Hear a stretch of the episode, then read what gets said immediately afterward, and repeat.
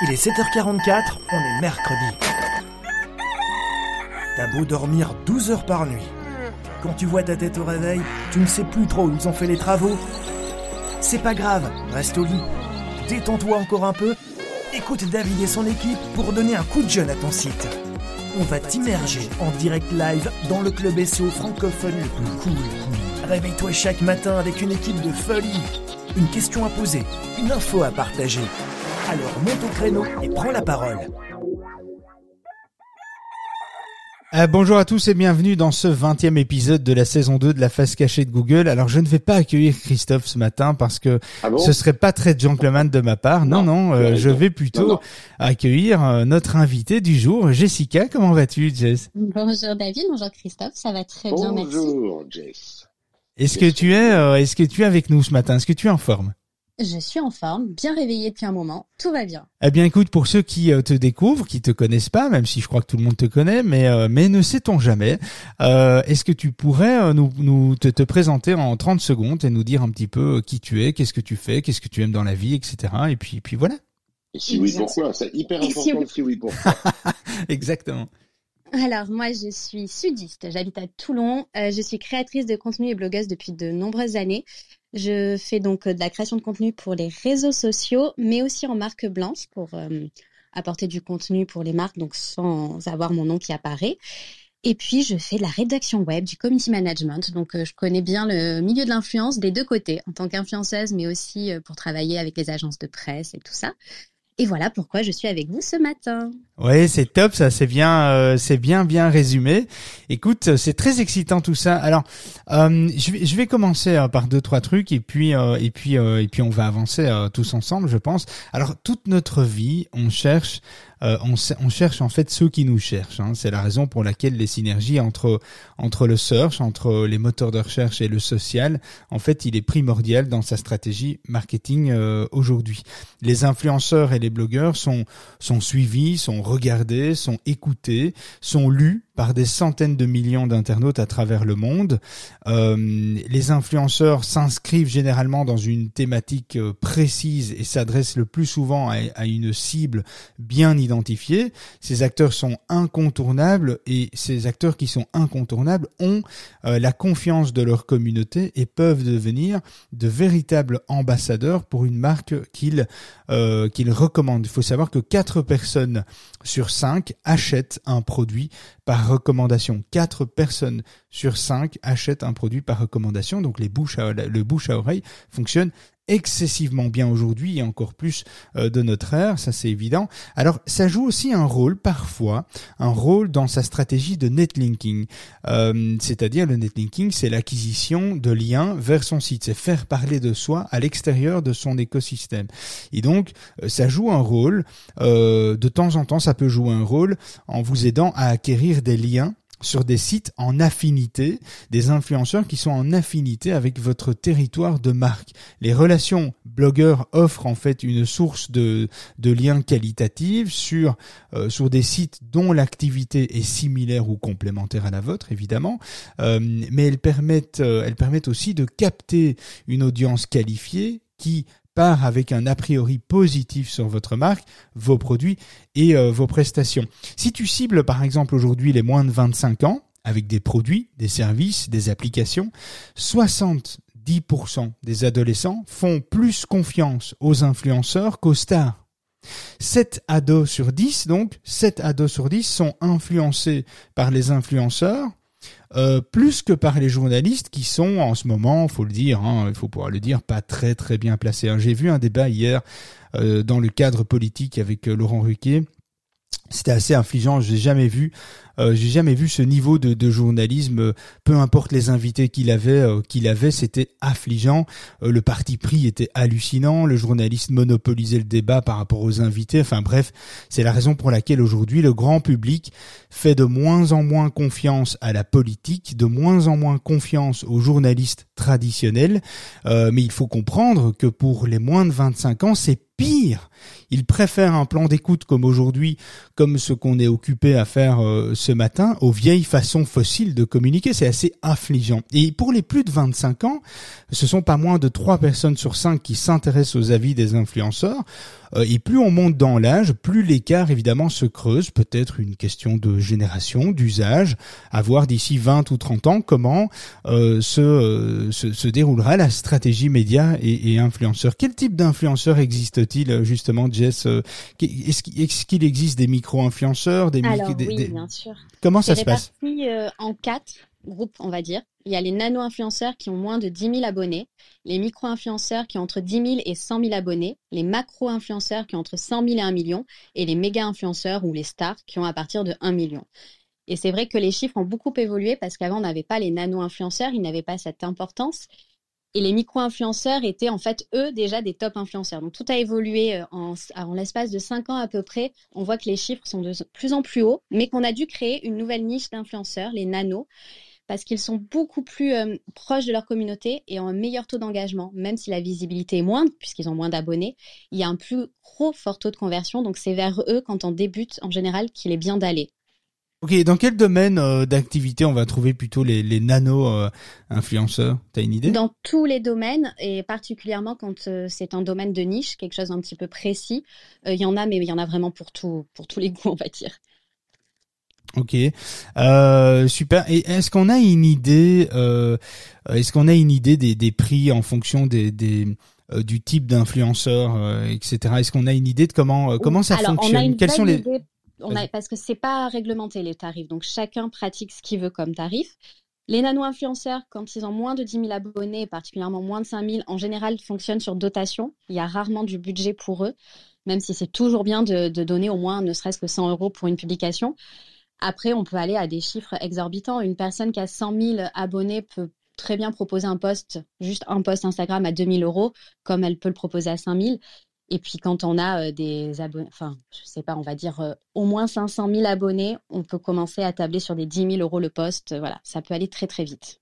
Oui, je, suis euh, effectivement quelques influenceurs aux États-Unis et au Canada et, j'ai entendu dire, je sais pas si c'est quelque chose qui se fait en Europe, parce que évidemment il y a l'Europe, il y a la vieille Europe, c'est encore des mentalités assez différentes, surtout par rapport au continent des États-Unis, mais au Canada par exemple, j'ai pu découvrir euh, un influenceur avec qui j'ai pu discuter et, il me disait en toute confidence, c'est un influenceur qui a un, peu plus d'un million de, de d'abonnés et il me disait à partir de 500 000 euh, abonnés euh, en théorie on pourrait demander effectivement entre 5 et 10 000 mais dans la majorité des cas on est pratiquement à dix fois plus cher que ce que ça vaut réellement. Euh, C'est-à-dire que ben lui quand il a des demandes, euh, par exemple il a il a des demandes, lui il fait un, million deux je crois de de d'abonnés et il a par exemple entre 6 et 10 demandes par semaine et, euh, et dans ces 6 à 10 demandes par semaine en fait euh, il est plutôt dans les alentours des 40 50 000 euros la publication Instagram par exemple euh, et, et je, je trouvais ça moi hallucinant évidemment euh, le, tarif hein, entendons-nous bien c'est, mais, mais en règle générale, il y avait, il y avait une espèce de règle de calcul qui était fait en fonction du nombre d'abonnés évidemment et de la niche dans laquelle on se trouve, un prorata qui était calculé et qui disait tiens ben pour moi par exemple ma valeur est fait que euh, dans mon secteur, dans le secteur du développement personnel, euh, euh, du coaching, etc. Eh bien je suis dans un dans une thématique où je peux demander 10 ou 15 000 euros la publication, mais en fait si je demande 5 000, si je demande 50 000, 40 000, 50 000, ça va aussi fonctionner. Et donc euh, ça va dépendre de taux d'engagement aussi. Le calcul va se faire en fonction de ça. De savoir s'il y a assez de likes et de commentaires sur une publication, euh, même s'il y a beaucoup d'abonnés, c'est ça qu'on va regarder aussi, le taux d'engagement. Et pour être honnête, euh, est-ce que ça vaut vraiment la peine? Oui, euh, mais alors peut-être pas les méga influenceurs. Ça vaut la peine d'aller vers les plus petits. Les micro-influenceurs, nano, euh, etc. nano, c'est encore plus petit, c'est ça? Les nano, euh, c'est moins de 10 000 abonnés. Et ça vaut vraiment le coup parce que eux, même s'ils ont moins d'abonnés, leurs abonnés sont beaucoup plus actifs. Et en général, du coup, il y a un meilleur taux de conversion. Donc, il y aura plus de ventes qui seront générées par rapport à eux par rapport à un micro-influenceur, macro-influenceur parce qu'il a beaucoup de monde, mais ça convertit bien moins. Ok, génial. Et euh, as-tu quelques quelques chiffres euh, clés sur des influenceurs, sur des thématiques ou pas ou pas forcément? Bah, ça dépend quel type de chiffre tu parles, parce qu'après, c'est vrai qu'il y a beaucoup de chiffres, euh, que ce soit le, bah, on va dire que le taux d'engagement, il faut qu'il soit au moins à 1 pour commencer à ce que ce Oui, soit je, pas je, mal. je m'exprime euh, effectivement, c'était plutôt euh, sur cette euh, sur cet aspect-là, hein, sur euh, sur la, la, la mesurabilité, c'est-à-dire qu'est-ce qu'on va pouvoir euh, effectivement mesurer, quels sont les quels sont les critères euh, qu'on va devoir analyser pour euh, se dire ok, je choisis euh, telle personne euh, parce que euh, parce que les chiffres sont bons, c'est-à-dire les taux d'engagement sont beaux, mais qu'est-ce qu'on doit regarder? Quels sont les, les points critiques? Alors, À quoi on doit on être regarde attentif? bien sûr euh, le nombre d'influenceurs, mais on va surtout regarder s'il y a pas mal de commentaires et de likes, parce qu'on peut avoir beaucoup d'influenceurs, mais la communauté n'est pas active. Et là où ça sera intéressant, c'est s'il y a beaucoup d'échanges entre l'influenceur et ses abonnés. Donc c'est vraiment au niveau donc de- des likes et des commentaires que ça va être intéressant. En, général, c'est vrai que c'est pas non plus des chiffres énormes, mais à partir de 1%, et ça c'est calculé par de nombreux logiciels comme Hype Auditor par exemple, qui vont vous donner ces taux-là, qui vont les calculer pour vous, qui vont voir s'il y a beaucoup de, de masse abonnement, c'est-à-dire des, des personnes qui sont abonnées à beaucoup, beaucoup de monde. Du coup, ça va dévaluer la communauté de l'influenceur. Donc ça, c'est pour Voilà. éviter un petit peu le spam, le fake et ce genre de choses. C'est exactement ça.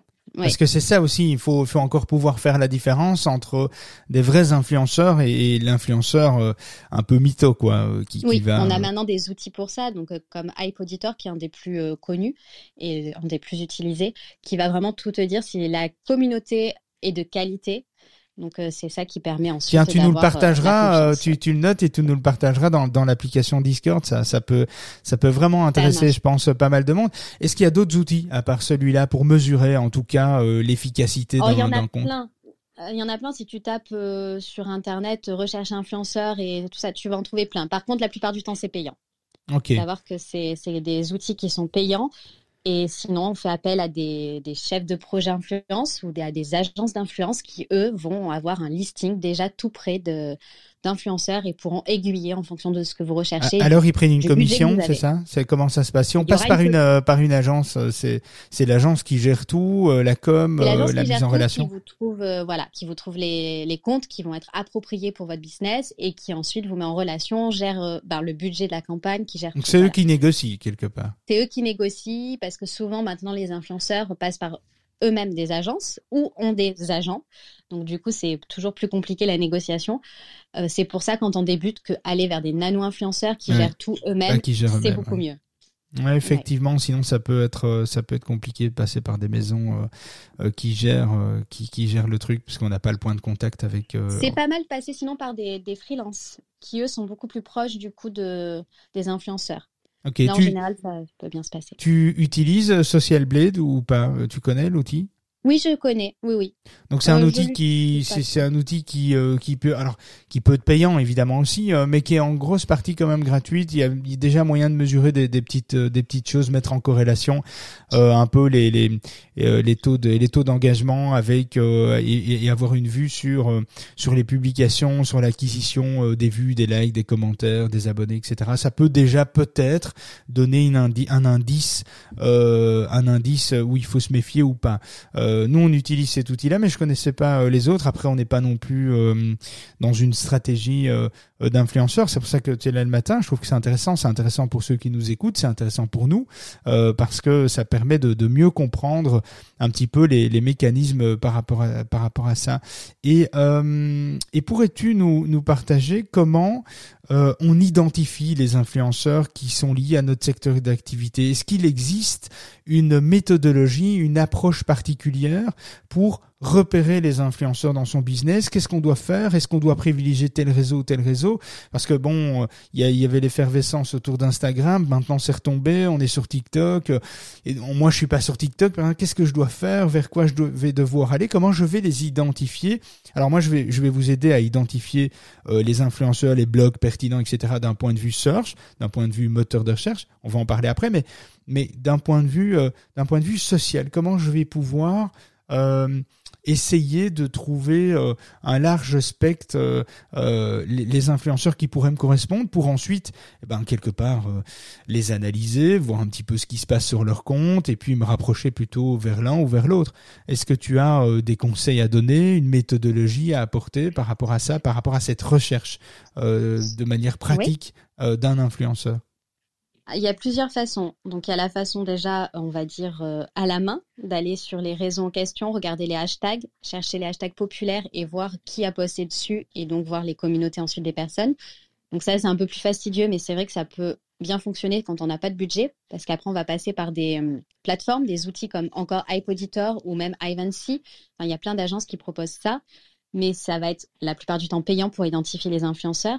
On peut faire appel aussi à des chefs de projet influence mais là encore, c'est payant. Donc euh, le mieux, c'est vraiment d'identifier des hashtags qui vont correspondre à notre business et d'aller sur les réseaux sociaux et de voir qui est populaire dans ce, type de hashtag. Et là, on va pouvoir euh, avoir des influenceurs. Si je prends l'exemple d'Instagram, Instagram propose ensuite des comptes qui vont ressembler à celui sur lequel on vient de tomber, ce qui permet encore de faire des, des liens et de pouvoir trouver d'autres influenceurs.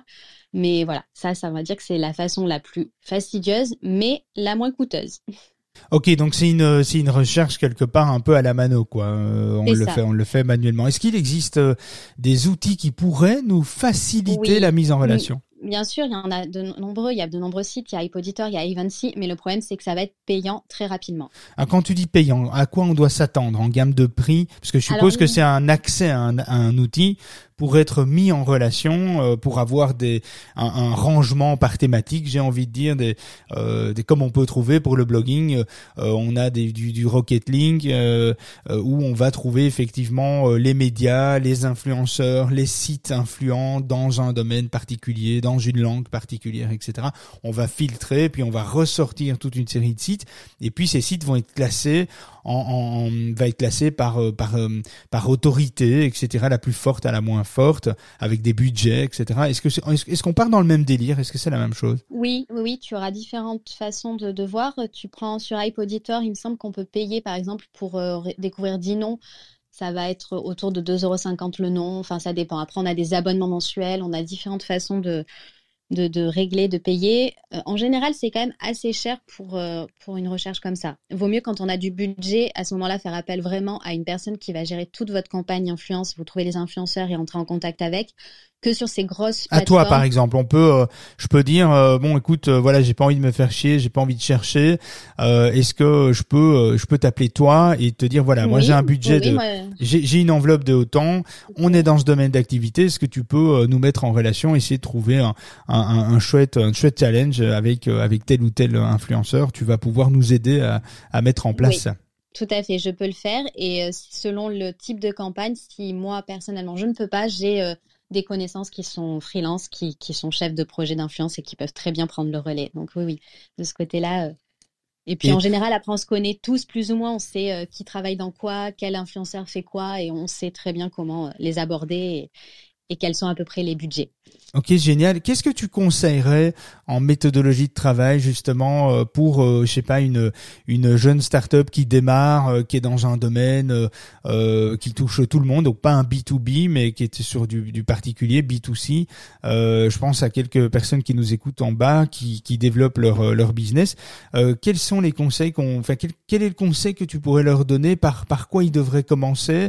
Bon, alors tu vas me dire, ils devraient travailler avec des nano influenceurs dans un premier temps, si j'ai compris euh, le, le, principe. Et, euh, et, quel est le conseil que tu pourrais leur donner? Parce que Alors, moi, j'en connais qui galèrent un petit peu, ils savent pas par où commencer, ils savent pas qui ils doivent contacter en premier, euh, quelle thématique la, vers laquelle ils doivent aller, etc. J'en connais qui ont été déjà vers des médias déjà plus conséquents. Est-ce que c'est une erreur? Est-ce que ou est-ce que ça peut quand même se faire si on a le budget? Ou est-ce qu'il vaut mieux privilégier plusieurs nanos que un gros euh, influenceur, etc. Qu'est-ce que tu en penses? Alors déjà, il faut définir son budget. Il faut penser que c'est un coût de faire une campagne d'influence.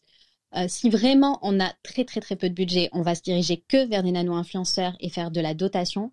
Mais Là, par contre, on ne sait pas ce qu'on aura en échange comme contenu parce qu'à partir du moment où c'est de la dotation, donc on donne un produit, on ne peut pas exiger beaucoup de choses de la personne. On ne peut pas lui dire, voilà, je veux une story, un post. On ne peut pas être exigeant sur ça. Donc tu lui, tu lui donnes un, c'est ça, tu lui donnes un produit test voilà. en fait, hein, et puis et tu si la faire. personne ça lui plaît, en général, ça lui fait du contenu, donc elle en parlera automatiquement. Mais sinon, il vaut mieux quand même établir un budget, essayer d'avoir si on peut, selon son budget, quelques nano-influenceurs et quelques micro-influenceurs qui seront un petit peu plus onéreux, mais qui auront aussi une belle visibilité. Donc, c'est quand même intéressant de varier. Voilà, ça dépend vraiment de l'enveloppe qu'on peut mettre. Mais surtout, on n'oublie pas que c'est devenu un métier et donc il faut une rémunération derrière. Ça, c'est important.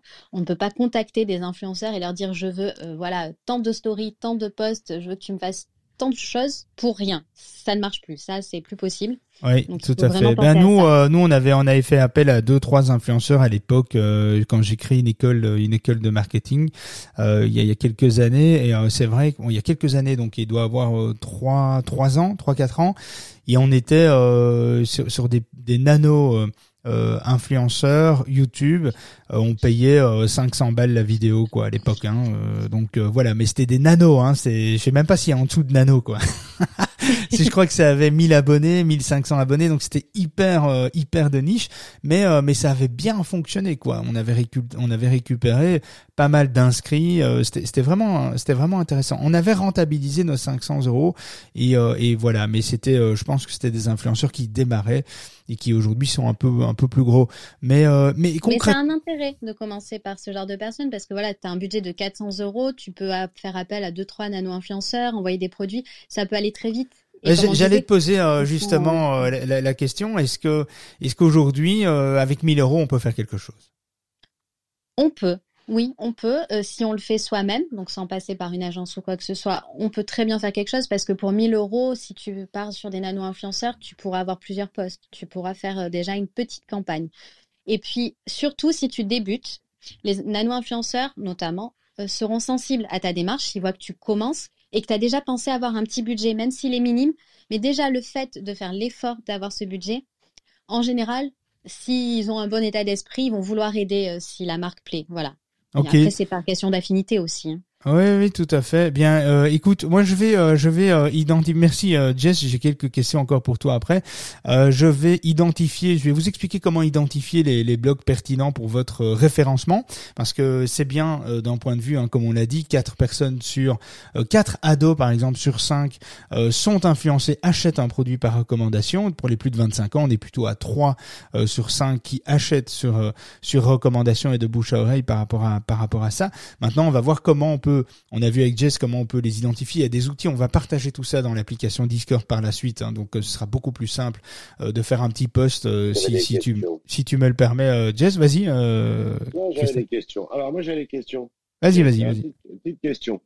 Aujourd'hui, tu as certains réseaux sociaux comme LinkedIn ou autres où tu as, des jours et des heures de publication. Toi, tu conseillerais quoi? Il y a des astuces là-dessus ou pas? Ou est-ce qu'il n'y en a pas et, tu D'abord, tu testes.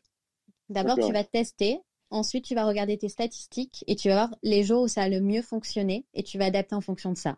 Ouais, parce qu'il y a quand même euh, Il y, des a, il y a- personnes. il y a quand même des études, mais il faut quand même garder à l'esprit que toutes les études qu'on peut trouver euh, sur les jours de la semaine, les meilleures heures, etc., ça reste un, un panel euh, très large et très général. Et il faut quand même pas oublier de faire un focus sur son business à soi. Et donc la meilleure façon de déterminer si pour toi tel horaire est le mieux, eh bien c'est pas forcément la même chose pour quelqu'un d'autre. Donc il faut vraiment avoir une vue sur son business à soi. Les études c'est bien, mais ça reste généralisé. Ce sont pas des études qui sont dans des domaines spécifiques.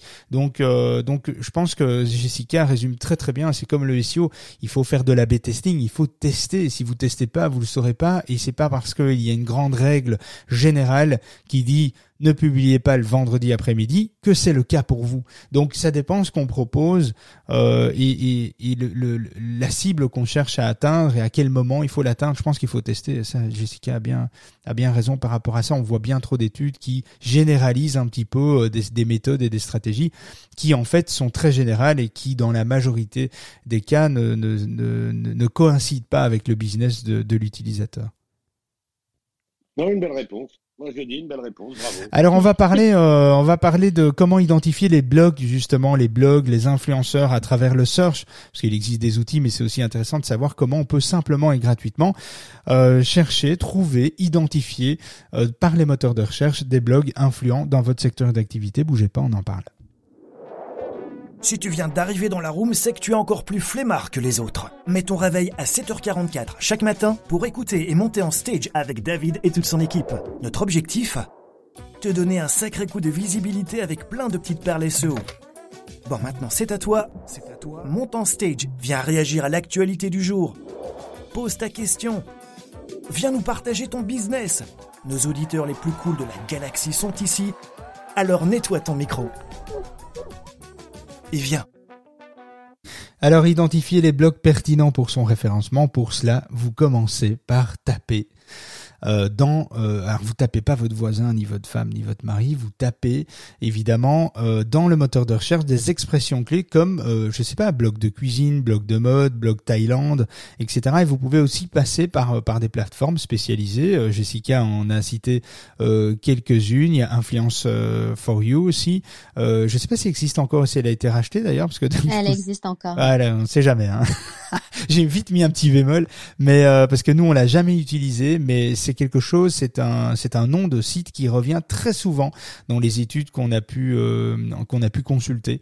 Donc euh, donc voilà, mais il y a, d'autres outils que tu as, as partagé, on va les partager dans l'application Discord si vous voulez nous rejoindre. J'en ai moi. Il y a il y a le lien dans le dans le dans mon profil pour nous rejoindre sur Discord. Vas-y. Oui, bah, bah dis-nous quels ah, sont les J'ai des outils. Je voudrais juste l'accord de Jess. Bien Jess sûr, vas-y. Jess, hein, on va dire Jess, c'est Oui, mieux. oui, oui. Alors, moi, dis-moi ce que tu penses de euh, Mojo. J'utilise Mojo, moi, pour mes publications. M-O-J-O. Ah oui, non, alors là, tu parles d'outils pour, euh, pour Publier. publier. Non, non, Ouais. là, il parlait d'outils pour euh, trouver des influenceurs pour ce genre d'outils. Donc, on n'est pas sur le même. Ah, Ouais. Mais je valide Mojo. Je valide. Mais ça c'est le c'est le côté euh, c'est c'est la Là, on est dans le contenu. Ouais c'est c'est mais c'est parce qu'il est encore en maison de repos il a pas eu sa, son insuline de ce matin. Dis donc. Dis donc. mais mais vas-y, Mojo, c'est bien, Christophe. hein. Ouais Mojo bah alors si on parle de Mojo pour la création de contenu on peut parler de Canva qui est aussi Ah, assez bah, exceptionnel. euh. Oh non, Euh. c'est pour les personnes âgées, ça, Canva. Il y Ah. a mieux que ça, maintenant. Alors ah, Il y a mieux que ça. Voilà, il y a, il y, a, il y a un débat. Alors, de toute façon, peu importe, il existe des outils, à chacun sa façon euh, de les utiliser, à chacun de découvrir l'expérience utilisateur proposée par ces outils et le portefeuille, évidemment l'argent, le budget qui va avec et qui va toucher à votre portefeuille. C'est à vous, à, évidemment, faire ce choix. mais c'est intéressant qu'on puisse mettre sur la table différents outils et puis chacun euh, va euh, choisir, tester et, va aller vers les affinités des outils qui euh, qui, qui leur parlent en fait. Hein. Donc c'est assez simple pour trouver à travers les moteurs de recherche des influenceurs. Vous tapez des mots clés, vous tapez avis, vous tapez blog. Euh, par exemple, même influenceur, même le terme influenceur, hein, euh, qui est utilisé depuis 2017 euh, très largement euh, dans dans les mots clés, les sont qui sont liés à des mots clés transactionnels, etc. C'est intéressant lié à des produits de des produits de marque. Hein. Euh, vous voulez des avis. euh, Enfin moi, chaque fois que j'achète, un, euh, je veux acheter un produit Apple, euh, je fais des recherches sur ce produit et je consulte au moins 5 à 10 euh, influenceurs avant euh, de faire un choix parce que je, je, je confonds, euh, je recoupe les, les, les différents avis, euh, les avis positifs, les négatifs, etc. Et puis, euh, puis je fais mon choix. Et donc, euh, par rapport à ça. Alors ensuite, en deuxième point, une fois que vous les avez identifiés, vous devez ensuite euh, nouer évidemment le contact avec les blogueurs et les influenceurs. On part du principe, Jess, que on le fait nous-mêmes. On part pas euh, par euh, avec quelqu'un, on n'est pas accompagné, on n'utilise pas un outil forcément. On est dans le search, on essaye d'utiliser les influenceurs évidemment pour influencer euh, une communauté sur son produit, sur son service, mais sur son service, mais aussi pour obtenir du lien, du lien qui va apporter, euh, qui va apporter de la notoriété euh, sur un domaine d'autorité fort par rapport à son, à son propre domaine d'expertise pour gagner ensuite en popularité, c'est-à-dire obtenir plus de trafic, plus de visites, plus de communautés, etc., plus d'abonnés, etc. Et donc vous devez ensuite nouer le contact avec les blogueurs et les influenceurs. Vous devez, dans l'idéal, leur proposer une valeur ajoutée pour euh, pour leur audience. Alors si je me trompe pas, l'idée c'est de alors je pense qu'il y a deux types, il y a deux façons de voir les choses, euh, Jess, si je me trompe pas.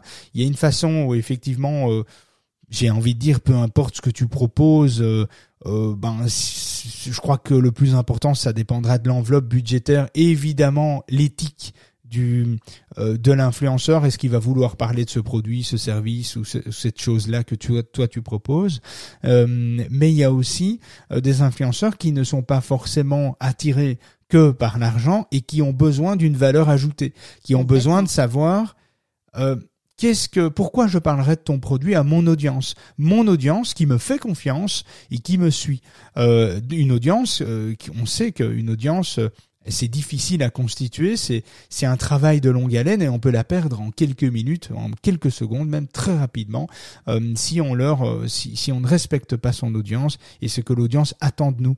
Euh, donc je pense que c'est important de de réfléchir à une valeur ajoutée que vous pourriez apporter à l'influenceur pour qu'il accepte, pour arriver à nouer un contact fort et qu'il accepte évidemment de, de, de, de de rendre l'expérience plus immersive avec votre produit, avec votre service, avec votre prestation à tester en exclusivité, etc., etc. Vous pouvez aussi euh, opter pour du guest blogging. Alors c'est une, pratique qui euh, qui consiste à, inviter un tiers, une tierce personne à s'exprimer sur son blog, euh, blogueur, influenceur, expert, chef d'entreprise.